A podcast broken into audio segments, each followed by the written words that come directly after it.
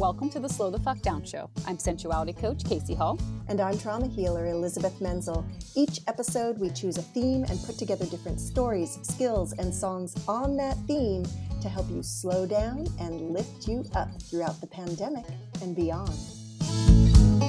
On today's episode, Slow the Fuck Down with Pleasure. Welcome and thank you for being part of our conversation.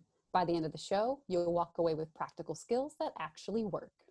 This is your chance to have a positive experience of actually slowing down. So take a deep breath, let your body relax, and soak in our soothing support. With all of the new stress and new challenges triggered by the pandemic, it's easy to notice your bad feelings. I'm sure you're very aware of how stressed and shitty you might be feeling lately, um, which makes it really hard to feel the good feelings. We are here to help you connect with your pleasure today, even as the world falls apart all around us. So if you're someone who's having trouble feeling good during this tough time, we dedicate today's show to you. So today's episode is all about pleasure. And we define pleasure as a feeling of happy satisfaction and enjoyment. A lot of times when we hear the word pleasure, the mind automatically goes to sex. So one of the first things that I wanted to say is that pleasure can include sex, but it doesn't have to. Yeah, when, when I Googled pleasure, it was like everything that came up with it was either about sex or about addiction. mm, mm-hmm. It wasn't about pleasure the way you and I define pleasure. Yeah, you can think about pleasure as a pie chart. So a piece of that pie can be sexuality or sex, and the rest of the pieces of the pie are full of all of the other ways in which pleasure impacts your life. So yeah, so people can have a lot of different feelings about the word pleasure and about pleasure itself, um, and a lot of different abilities as well. Like I know from my own experience that my ability to feel good um, was really limited because I had so much trauma. I had severe P T S D, so I wasn't really able to feel good for very long. I was super well practiced at feeling stressed out and at feeling depressed and at feeling anxious. I was super good at that. Mm-hmm. I wasn't super good at being able to feel happy and positive and a sense of well-being for long periods of time. And I think a lot of people can relate with that because your ability to sustain feeling good, to sustain pleasure has to do with so many things. It has to do with conditioning and circumstances and your physical health and your actual brain function, your stress level, physical, emotional, and sexual traumas. All of that has an effect on your ability to be able to even feel pleasure in the first place and then to sustain feeling it for any period of time. I love how you normalize that too, because as a sensuality coach, that's one of the things that I find a lot in working with clients and then also doing the work myself is there's this uh, guilt or shame that can come with feeling like we should feel these um, levels or degrees of pleasure that we don't. Yeah. Or we can't. Or we can't. We can't even access them, right? And that's because when you have any amount of trauma, now remember, trauma is stuck stress in your body. That's the shortest definition of trauma. With trauma, you are actually trying to protect yourself from having to have bad feelings again. So any emotions that are uncomfortable, any physical sensations that are uncomfortable, the trauma will, will kind of make a buffer around you and dampen those sensations down. So in your in your attempt to protect yourself from bad feelings, you end up protecting yourself from all feelings and the good ones too. And it happens automatically. It's not like you're consciously doing that to yourself. It is a an aspect of trauma, right? You have the flight, fight, freeze, or faint response. Is part all four parts of the stress response. Well, if you've got freeze or faint going on, like I'm a big fainter and freezer, then those emotions and those positive sensations, they're all going to be held under a lid, pushed down, pushed aside, denied, pushed them way down deep inside where no one can get to them. And then you, you just can't feel good. You don't even have the ability to feel good. You have to relearn how to feel good. That's the process. I love that you say relearn how to feel good, because I believe that pleasure is a birthright. It's something that we were kind of born innately already knowing. Mm. Babies self-pleasure in utero because it's totally normal and it's totally natural, right? And then they start to grow up and they become toddlers, and you can see this same desire for seeking happiness, satisfaction, enjoyment in all of their actions, right? I have a um, nephew who's three, and he's absolutely hilarious. We play this game where he, I, uh, I tell him to get a bunch of pillows, and he ends up stacking the pillows. I'm standing up with my feet like a little bit wider than shoulder width apart, and he stacks all the pillows. I tell him to get all the pillows he can find, up the legs, back the legs, and then he runs up to me and he crashes through it. That's so adorable. And it's the best game in the world. And I, I love playing this game with him because it's just, you can watch the way that he's enjoying all the pleasures of every process, right? From getting excited to playing the game, to gathering the pillows, to feeling how squishy they are, to plowing through and then playing afterwards. It's just, you know, we innately seek pleasure. And if they've been with a little kid, if you do something that they find pleasurable once, what do they say? Again, again, again, right? They just endless, this endless uh, desire for seeking pleasure and enjoyment. And so that's really why I believe that, that it's, it's a birthright. Beautiful, beautiful. I love that. And I can see, right, like that's the positive side of pleasure that we all innately have. And then throughout our circumstances and traumas, it can get distorted because we want the dopamine hit that your nephew's getting, right? Like we want that. And then we find these sort of destructive ways to get the dopamine hit and to get the pleasure, right? So that's why when I Googled, what came up was either sex or addiction. You know, because we want that dopamine hit that we get from pleasurable things. So that's why when I'm doing my happiness training within myself and with my clients is we come up with a system where you have six or more ways to feel joy, happiness, pleasure that really work for you. Because addiction is having one strong neural pathway to the dopamine hit, to feeling good. If you have more neural pathways, if you have many strong neural pathways to feeling good, you won't have so many problems with addiction.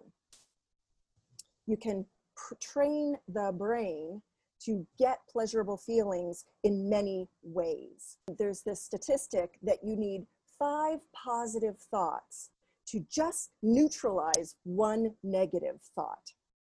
So you need six or more positive thoughts to feel joyful, to feel pleasure, to feel happiness. So I equate that to six or more strong neural pathways to these healthy thoughts, feelings, behaviors, so you can keep that pleasure alive without without going to the dark side. And yes, and so bringing in the sexual piece of pleasure, I think a lot of times people feel that they are broken or that there's something wrong because they only have one way that they've learned to experience pleasure, to experience orgasm. And from what you're saying, you can build more. Yeah, you can build more ways to experience pleasure. And what a great way to live your life. That I'm going to live my life developing healthy ways to feel pleasure, healthy ways to feel joyful. Since our brain is always on the lookout to keep us safe and to protect us. So it gives a higher propensity of attention to negative things. So we actually have to put effort into feeling pleasure and feeling joyful. And there are very real ways to do this. We're going to teach you a couple today in our skills section. Yes. I was saying how I had to build my own ability to be able to feel good because I was so practiced at feeling the opposite of pleasure most of the time. And I had this really huge breakthrough in my women's group one day where I realized that instead of always being on this up and down roller coaster where most of the time I felt bad and then I could get to feel good for a little amount of time and then I'd feel bad again. And it was always this up, down, up, down, you know? I had this realization that, hey, I'm allowed to go from good thing to good thing. I'm allowed to go from pleasure to pleasure. I had never had that thought before in my life. The pattern was so ingrained to be this up, down roller coaster ride of my life. You know, it's almost like pleasure and joy become a way of life, a way of existing. It's a lifestyle. It's an actual lifestyle to feel good. So one of my big steps was realizing in the first place that I was allowed to go from good thing to good thing instead of always waiting for the other shoe to drop, instead of always protecting myself. And, you know, it's like when I think back, I was such a shit magnet. I was just always putting out these negative vibes, which attracted more negativity to me. Obviously not on purpose. You know, I was in therapy. I was getting healings. I was trying to do things to be more positive and to feel better. But that victim consciousness that I was caught in really kept me from being able to even imagine that there was good after good for me. Yeah. So I really want to like let people know today, if you can relate to that at all, man, I just feel like if I can train myself and train my brain to shift out of the way I used to feel and live all the time, then you can too. And hearing you say that you realize that you have the ability to feel good after good, just in my body caused me just to go, ah, mm. and relax.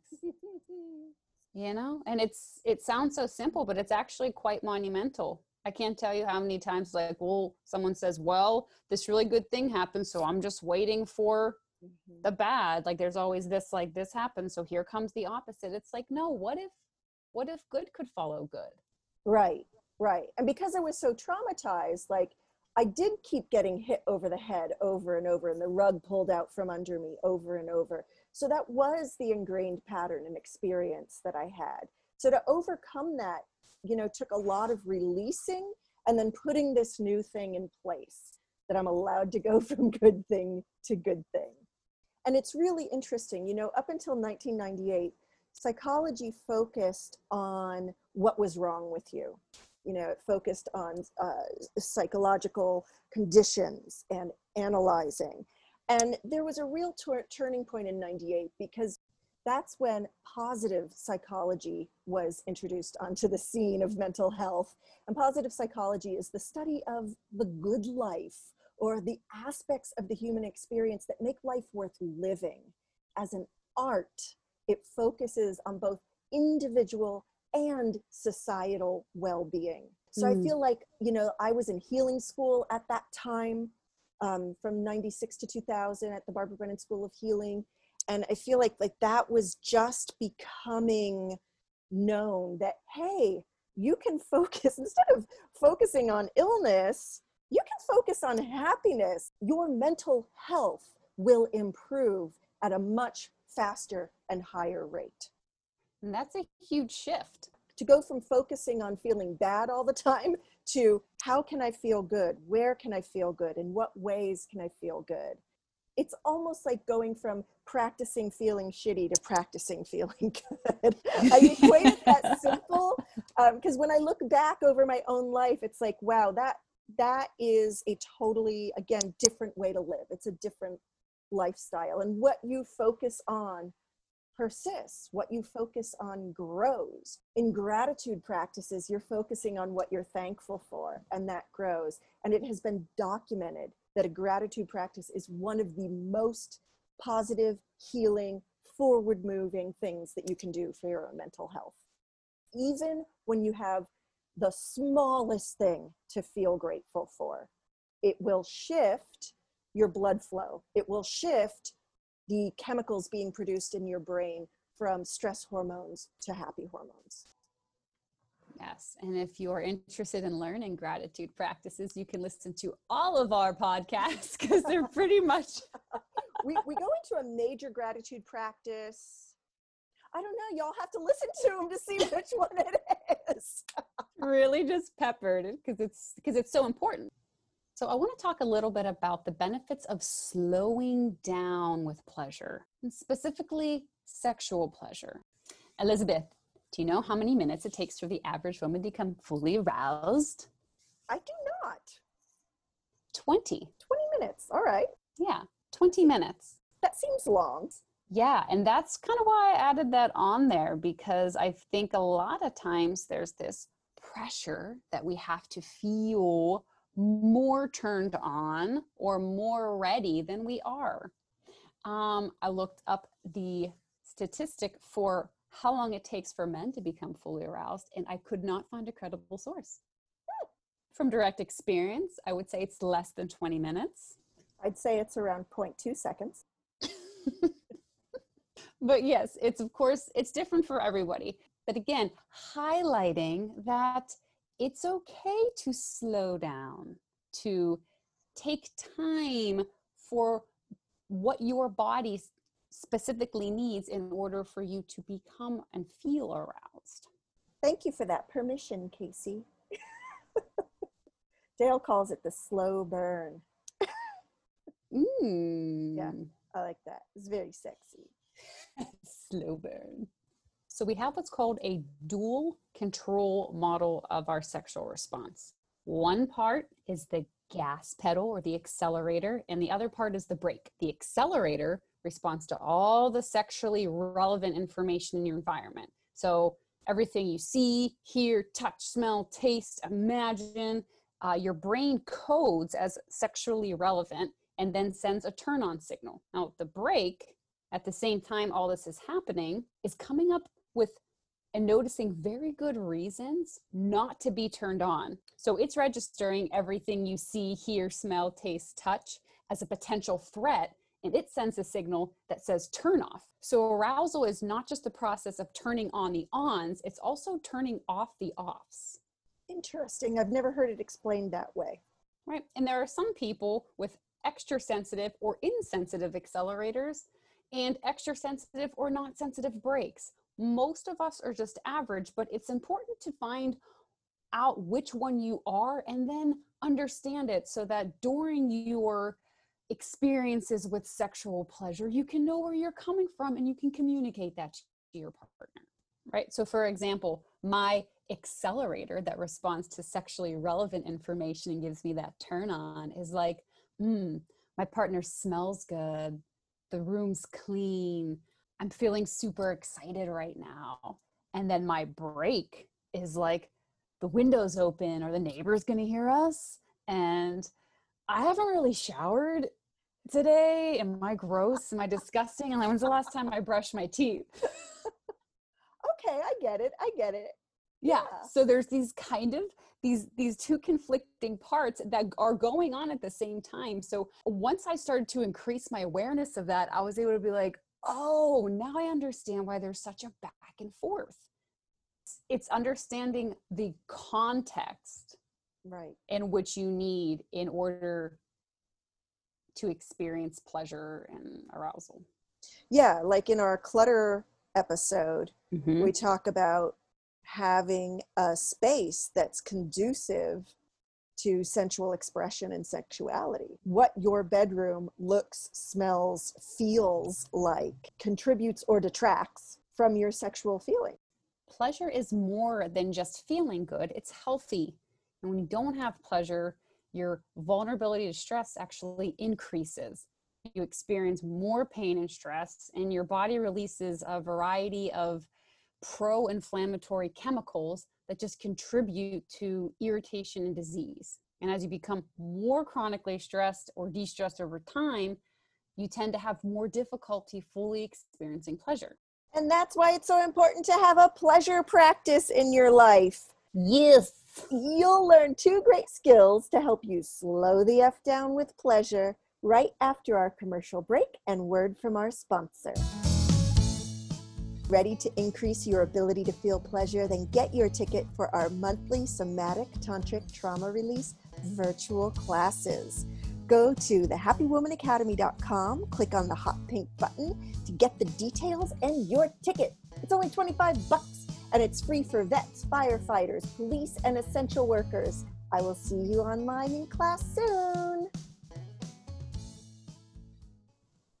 Hi, Slow Down fans. It's me, Mother Nature. Remember, it's your right to experience a state of pleasure and joy amongst all other things. And now for your slow down skills.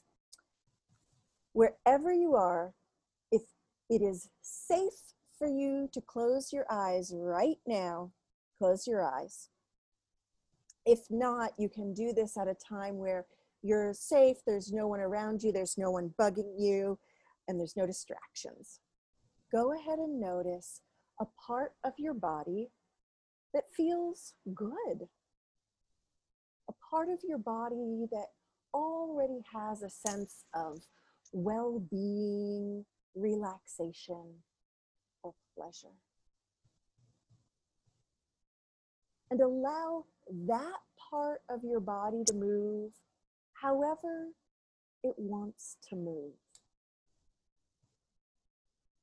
For example, my right shoulder had been hurting for a while, and now it feels really good, and it just wants to move around in a circle right now. And now I'm noticing that my left knee also feels good, and often my left knee hurts.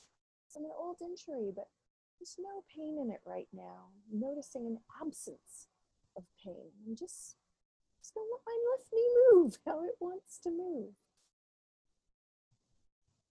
So you can go through your body and just notice, hmm, where is there no pain? Where is there just a sense of calm or well-being or pleasure? And let that part of your body move however it wants to move. This is a way that you can always easily tap back into feeling good and allow your body to show you where there is always already pleasure. So our second skill is a pleasure boost. Woo, that sounds nice. How does that go? So you can insert pleasure boosts into the transition parts of your day. So in between one activity and another. Adding in things like smelling an essential oil, mm. feeling fabric on your clothes that feel enjoyable, mm.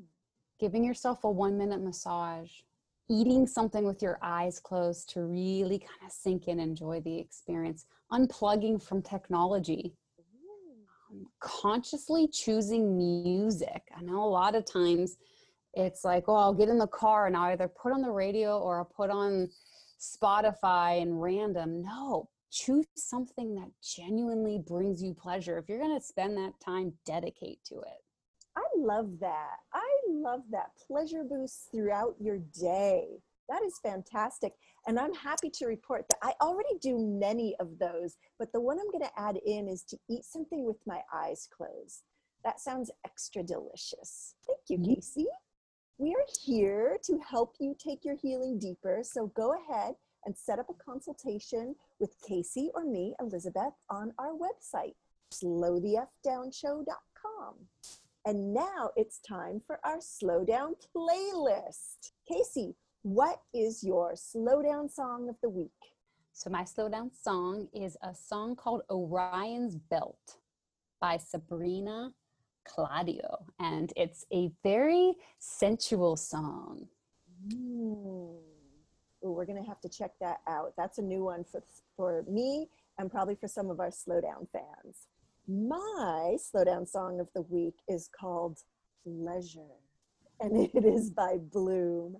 And it is a super chill, super relaxation, goes on forever. It is just a vibe ride. It's super lovely. And our slowdown fan, slowdown song of the week is from my badass genius friend, Nicole Batay. And her favorite slowdown song is called Moldau by Smetana.